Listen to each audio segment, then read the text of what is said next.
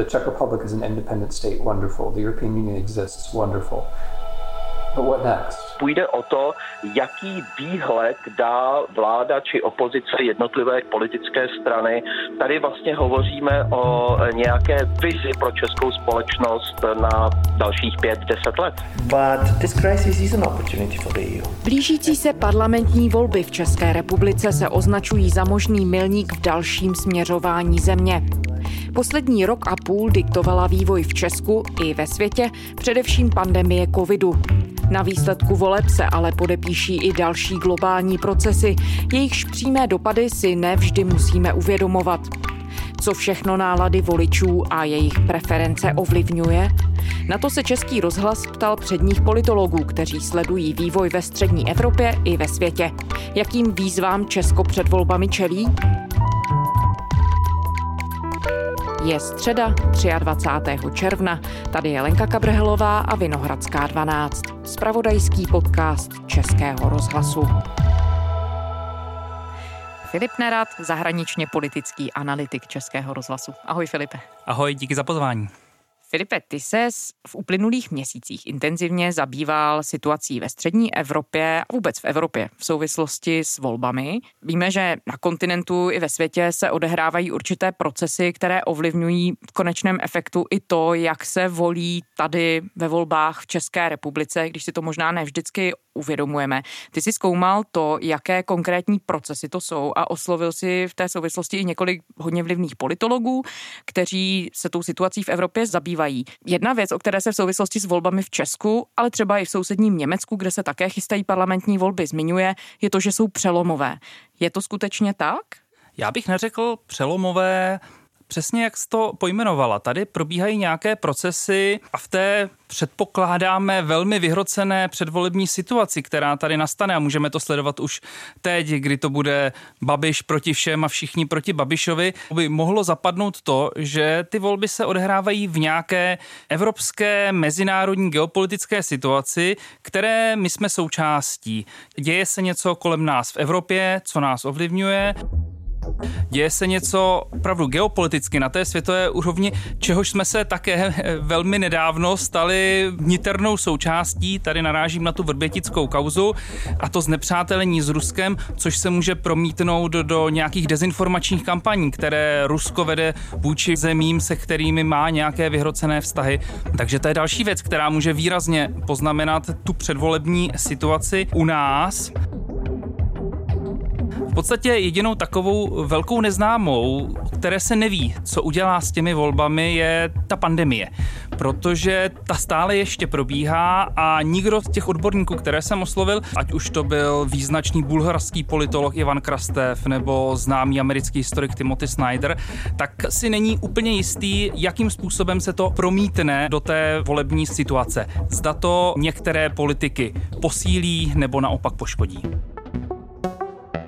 Jak zmiňuješ, vy jste se věnovali několika okruhům témat, které mohou ty volby ovlivnit. Začněme u zahraničně politické linky, kterou si i sám zmiňoval. Bolavou patou vztahů Evropy se svým nejbližším okolím jsou, asi můžeme říct, vztahy s Ruskem. Konkrétně v Česku, jak si to zmiňoval, se to projevilo na té vrpětické kauze, kdy čeští vyšetřovatelé odhalili zapojení ruských tajných služeb do výbuchu muničního skladu tady v České republice v roce 2014 a jak víme, vedlo to k roztržce s Ruskem, k vzájemnému vypovídání diplomatů, vůbec k ochlazení vztahů. Dokonce Česko je zařazené teď na seznam nepřátelských zemí Ruska společně se Spojenými státy. Co Filipe ten případ ukázal o povaze toho, jak se Evropa vůči Rusku chová, s jakým sebevědomím a vlastně za jaké riziko Rusko považuje v tuhle chvíli?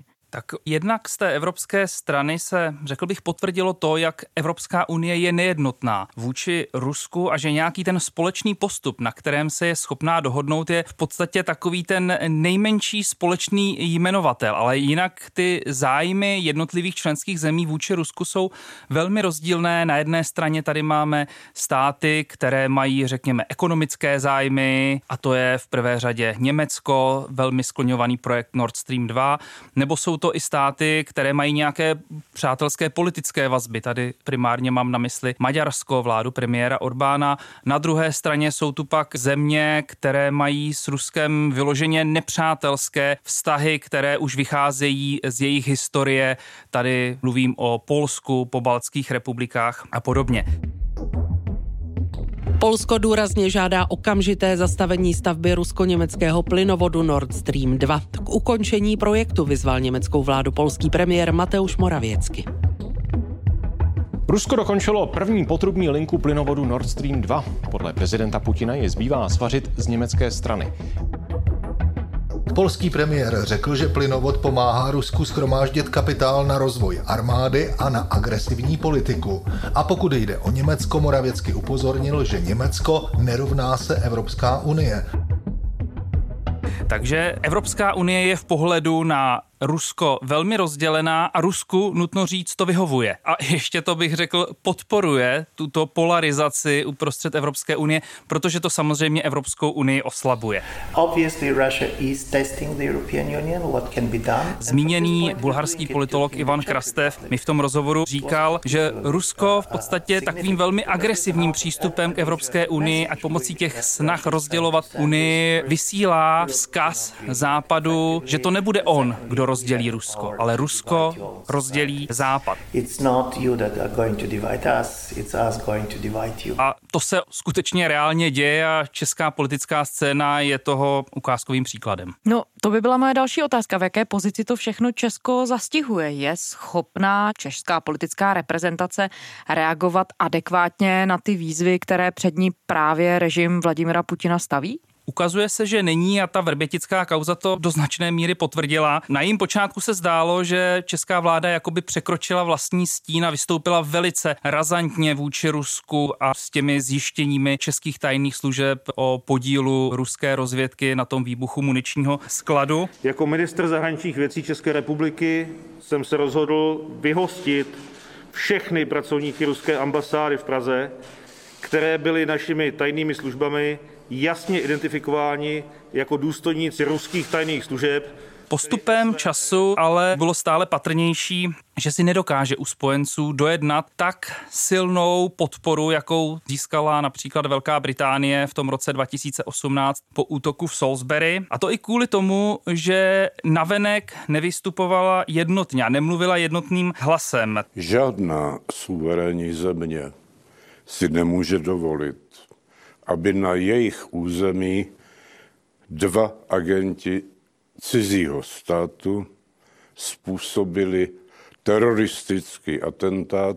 Tady mám hlavně na mysli to spochybnění závěru toho vyšetřování prezidentem Milošem Zemanem. Na druhé straně pracujeme s dvěma vyšetřujícími verzemi. A to je něco, na co hodně těch respondentů v tom seriálu upozorňuje. Už já, když jsem tu kauzu sledoval a věnoval jsem se jí velmi intenzivně, tak spousta diplomatů, ať už českých, tak těch zahraničních právě upozorňovalo na to, že je potřeba, aby se Česko názorově sjednotilo a vystupovalo jednotně, aby spojenci neměli pochyby o závěrech toho vyšetřování a že to je ta jediná verze. A k tomuto bohužel nedošlo a potvrdil to například Ivan Krastev nebo také Jiří Přibáň z Kardivské univerzity. A když si e, vzpomenete na kauzu Vrbětice, který v tom našem seriálu také vystupuje. Rozpačitá až odtažitá reakce jak evropských institucí, tak na to byla způsobená ne neochotou podpořit Českou republiku, ale neschopností jasně e, přečíst, jaký je postoj mm. českých ústavních činitelů. Ivan Krastev to dokonce označil za takovou schizofrenii českého vedení, která umožnila i těm evropským členským státům, které nechtějí a priorně hrotit vztahy s Ruskem, aby právě z toho mohli v uvozovkách tak trochu vycouvat a říct, tak nejdříve si v Česku ujasněte, jak to vlastně je, co vlastně chcete a potom teprve po nás žádejte nějakou společnou odpověď. Takže tento nejednotný přístup, myslím, Česko po odhalení té vrbětické kauzy výrazně poškodil a proto nakonec ta reakce unijních a aliančních spojenců nebyla nebyla tak silná a tak razantní, jako byla v tom britském případě. Když mluvíme o tom, že existuje tedy nějaká debata ohledně toho, jakým způsobem se Česko integruje do nějakého širšího evropského prostoru a jakým hlasem vlastně i čeští politici mluví. Oni často se zaštiťují spoluprácí v rámci středoevropského regionu, v rámci společenství zvaného Vyšegrádská čtyřka. Je to v tuhle chvíli vzhledem k těm všem zmíněným výzvám funkční spolek, Filipe? Je funkční, ale jak na co? On se ukazuje, že těm čtyřem státům často nic jiného nezbývá, než spolu spolupracovat, protože nejsou už moc schopné získat spolupráci nebo podporu od nějakých dalších unijních partnerů. Maďarsko s Polskem se tím svým vnitrostátním vývojem posunuli kamsi na evropskou periférii a jsou dnes už vnímány v podstatě jako země, kde nefunguje právní stát. A sebou na tuto periférii vzali i Česko a Slovensko Slovensko. Ivan Krastev to formuloval tak, že Česko a Slovensko už jsou dnes jen přívažkem Maďarská a Polska. The idea is if every country is going to do it. But now, what is the common position that you I wanted to ask. this is the story. I don't see it anymore. Přičemž podle něj ta nějaká společná politika V4 do značné míry vychází z nějakých národních požadavků a národních rozhodnutí maďarské vlády a ty ostatní už se víceméně jenom k ní přidávají. Z tohoto pohledu tedy začali Maďaři používat V4 k ospravedlňování politiky, která je do značné míry jejich národním rozhodnutím. Vzájemná solidarita tak spočívá v tom, že ji ostatní převezmou. No ona se právě nabízí otázka, jestli má smysl se zaštiťovat spoluprací, když ty země středoevropského regionu spolu toho nemají až tolik společného momentálně, jak se zdá, protože sice zvenčí střední Evropa se může zdát jako jednolitý region, který spojuje, řekněme, historie i třeba totalitní minulost. Na druhou stranu v tuhle chvíli jsou mezi tím politickým fungováním všech těch států velké rozdíly. Je to tak, ale jak už jsem říkal v té předešlé odpovědi, ono jim mnohdy nic jiného nezbývá. Oni chtějí něco prosadit a teď pro ten požadavek hledají spojence a častokrát zjistí, že nikdo jiný než opět ti partneři z Vyšegrádské čtyřky to nepodpoří a často to nejsou ani všichni. Mohli jsme vidět při dojednávání víceletého unijního rozpočtu na konci minulého roku, že v tom odboji proti Unii a proti tomu podmínění využívání evropských peněz tím právním státem, že stáli jenom Polsko s Maďarskem. Česko a Slovensko s tou novou podmínkou problém neměli. Takže Vyšegrád jako takový dnes už opravdu je jednotný jenom v určitých konkrétních bodech a politikách. A v podstatě to jediné, na čem se vždycky shodnou, tak to přetrvává ta otázka odporu vůči migrantům a nějakému přerozdělování žadatelů o azyl. To je, bych řekl, dnes taková ta nejvýraznější jednotící linka, která tu Vyšegrádskou čtyřku spojuje.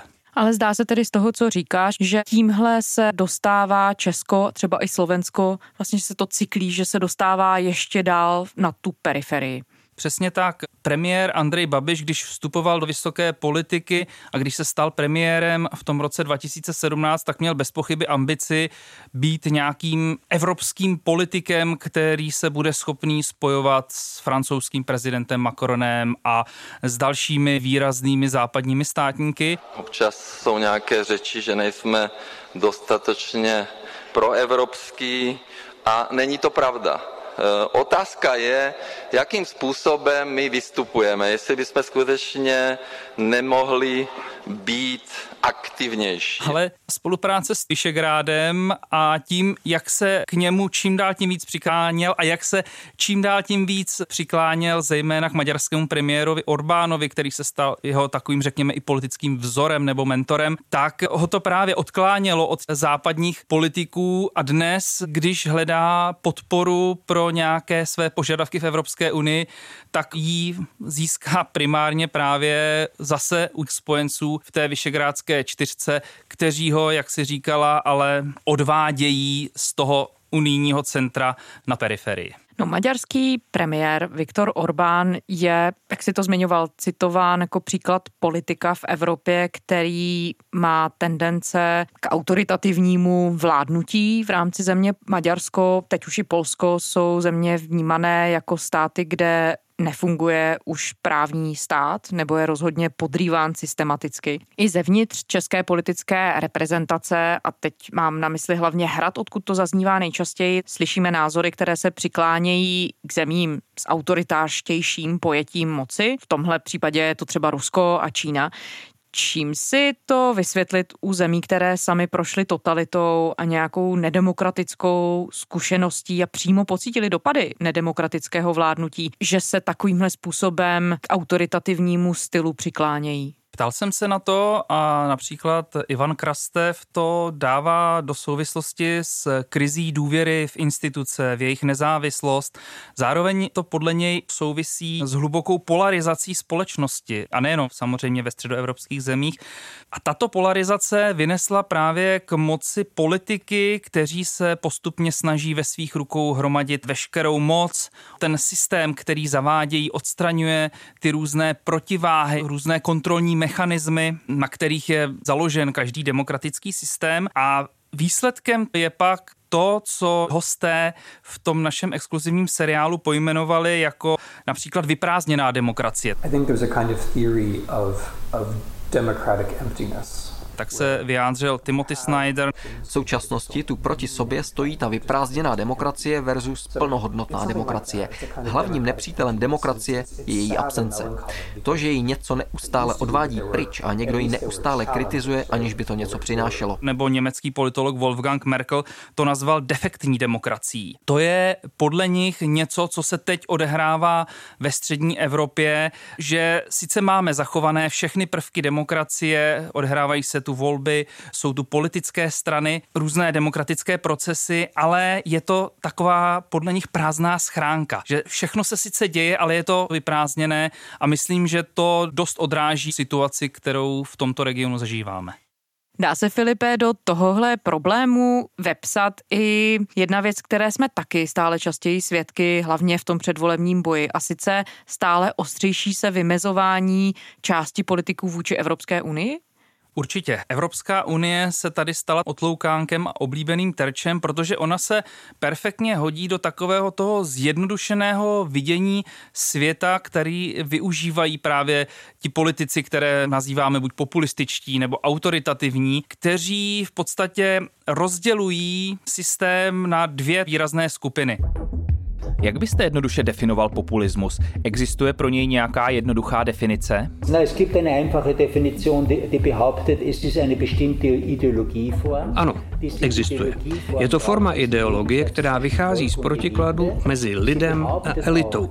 Vychází z toho, že existuje něco jako vůle lidu, kterou nereprezentuje většina, ale tento lid. To je to my, kam řadí sami sebe a nějaký ten lid, jak to nazývá například expert na populismus, kterého máme v seriálu Walter Edge. A potom oni, ti druzí nebo ta elita, tam, kam řadí své nepřátele.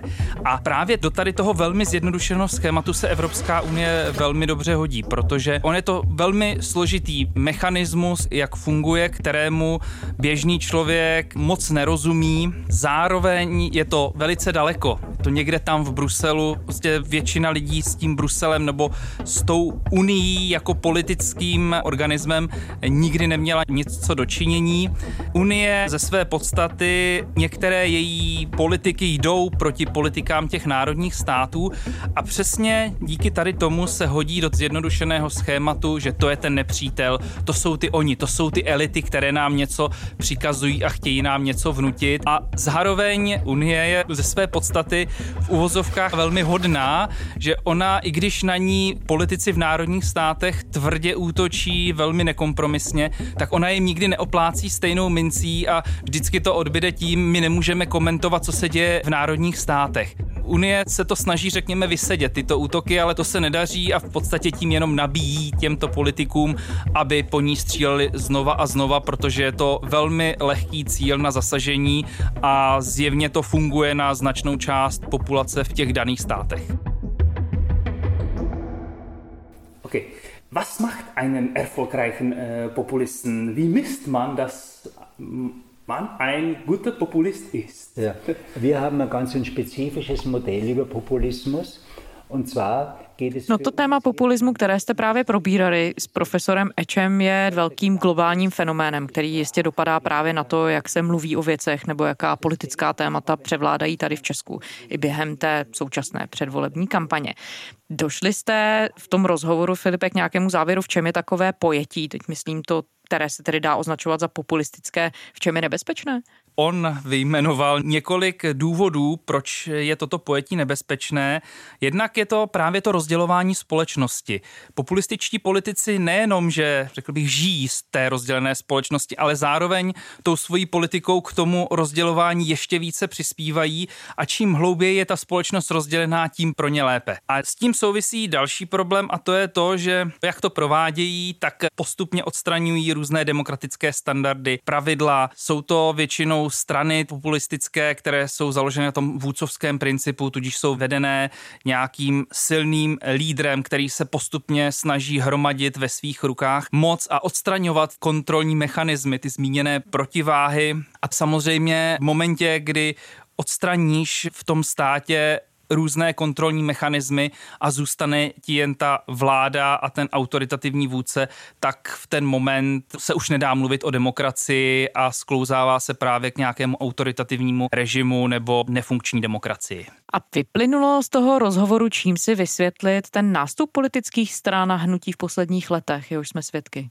V podstatě všichni mluví o tom, že je to nějaká dlouhodobější tendence, která začala už v minulém století a postupně se vyvíjela. Bylo tam několik zásadních momentů, například světová hospodářská finanční krize v roce 2008 a profesor Edge za takový ten hlavní přelomový moment považuje rok 2016 a to jednak referendum o Brexitu v Británii a vítězství Donalda Trumpa ve Spojených státech, kterým podle něj vyvrcholil vývoj těch předchozích minimálně 15 nebo více let, kdy se zejména ve Spojených státech republikánská strana přetvářela od takové té tradiční, řekněme, pravicově konzervativní strany až po tu dnešní, kterou on formuluje jako radikálně pravičáckou. Was passiert in der republikanischen Partei der USA? Podobná slova použil. Das ist wirklich eine rechtsradikale Partei geworden. Takže je to určitý vývoj, který nastal a s tím souvisí zároveň také rostoucí role sociálních médií,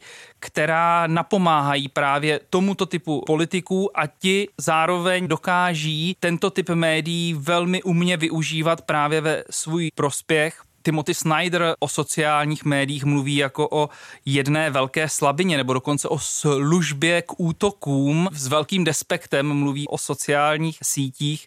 Takže sešlo se řada prvků, které vyvrcholily někdy v tom minulém desetiletí a teď je právě taková velká neznámá, co s tímto trendem udělá pandemie, protože zatímco předchozí migrační krize velmi výrazně populisty podpořila, oni dokázali využít strach z migrantů ve svůj prospěch a velmi posílili, tak teď není jasné, co s nimi udělá ta pandemie, protože v některých zemích, například v Itálii, Matteo Salvini, který výrazně těžil z těch migračních problémů, tak teď v pandemii podporuje současnou úřednickou vládu Draghiho. Takže tohle to je zatím velká neznámá, co s tímto politickým proudem udělá pandemie a jak se bude do budoucna vyvíjet.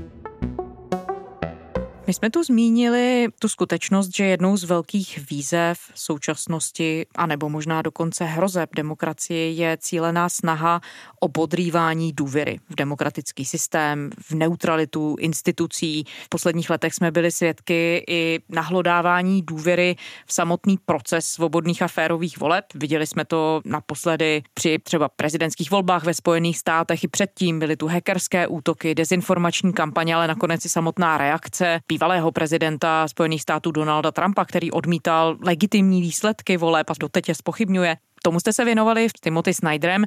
Mluvili jste spolu o tom, nakolik jsou volby ještě férovou soutěží a nakolik jsou ovlivněné zásahy zvenčí a k čemu jste v tom ohledu došli? To mě velmi zajímalo, protože on se téhle problematice zejména z té perspektivy vývoje ve Spojených státech velmi intenzivně věnoval. I think having elections that are fair competitions A došli jsme k závěru, se kterým přišel Timothy Snyder, že samozřejmě férové volby to je jeden ze základních principů každého demokratického státu a každý demokratický stát by se měl snažit o to, aby byly co nejférovější.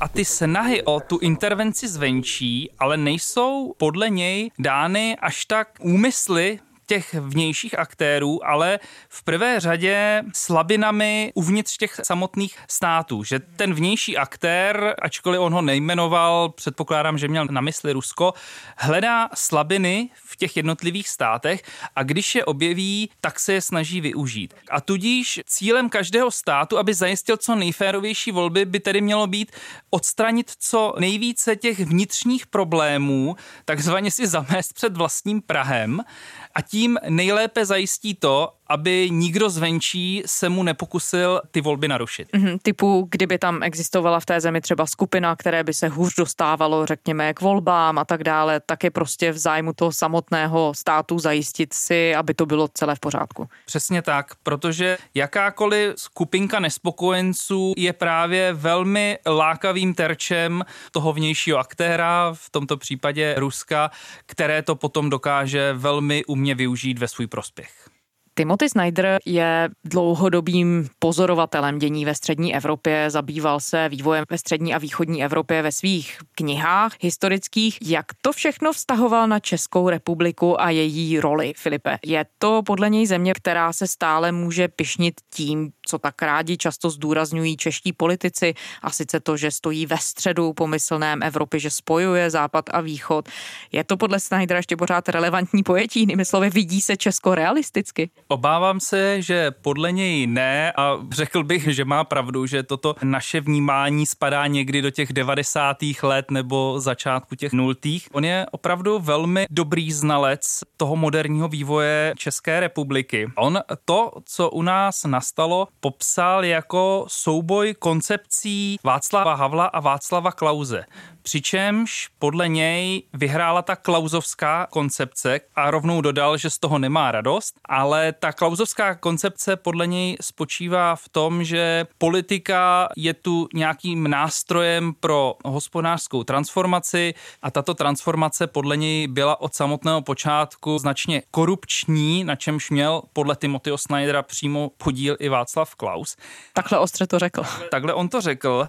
But that economic transformation was quite corrupt from the very beginning. And that, and, and, and largely thanks to Mr. Klaus. A to podle něj morálně definovalo současnou Českou republiku. A myslím si, že vystihl, že v současnosti Česko, že to není to havlovské Česko, které se věnuje těm lidským právům a to havlovské pojetí, kdy politika v podstatě slouží lidem, aby se tady mohli mít lépe, ale politika je řekněme na nějakém druhém místě, tak nutno říct, že současné pojetí fungování České republiky je mnohem více technokratické, a jsou tu různé korupční problémy. Takže myslím, že tohle Timothy Snyder velmi přesně vystihl, že to, jakým způsobem Česko vyšlo z té transformace v 90. letech, takže ho to výrazně formovalo až do té současné doby.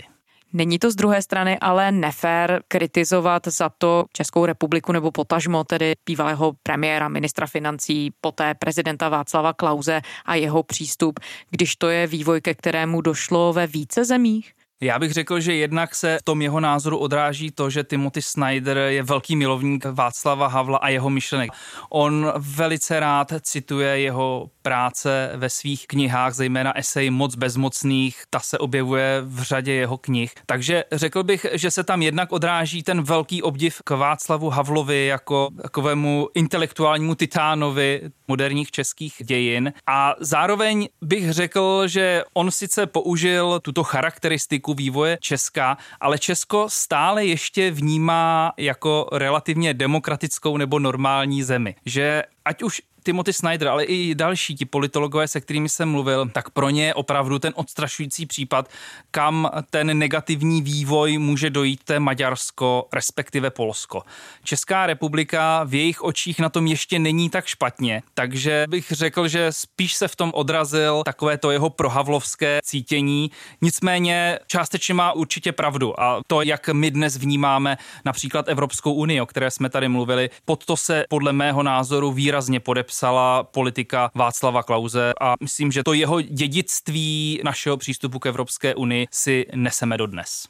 Jak Filipe ve světle toho všeho, co se dozvěděl z těch rozhovorů od politologů a z toho všeho, co si sestudoval v posledních měsících a jezdil o těch procesech, které nás ovlivňují, jak vnímáš důležitost a dopad těch blížících se voleb v Česku? Ačkoliv ty rozhovory byly většinou o velmi negativních věcech a i ten náš rozhovor byl takový hodně, řekněme, pesimistický až deprimující možná, tak to jejich vyznění ve finále bylo lehce optimistické, neboť každý z těch respondentů zdůraznil, že stále jsou tu volby a stále, když jsme s něčím nespokojení, to můžeme změnit. Že ještě nejsme v té fázi, kdy už volby nehrají žádnou roli a kdy už s tím nemůžeme vůbec nic udělat.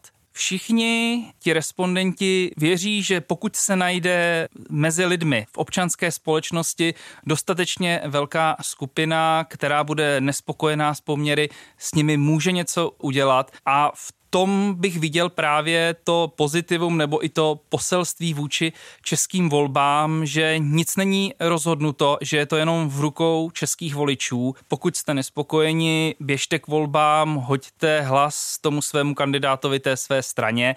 Stále ještě můžeme politický vývoj v naší zemi změnit ať už jakýmkoliv směrem. A to je z mého pohledu, ačkoliv jsme se tu bavili o spoustě nehezkých věcech, stále velice pozitivní, že žijeme v době, kdy volby mohou něco změnit a když se najde dostatečný počet lidí, i když můžeme být nespokojení se současnou politickou situací, máme možnost ji změnit.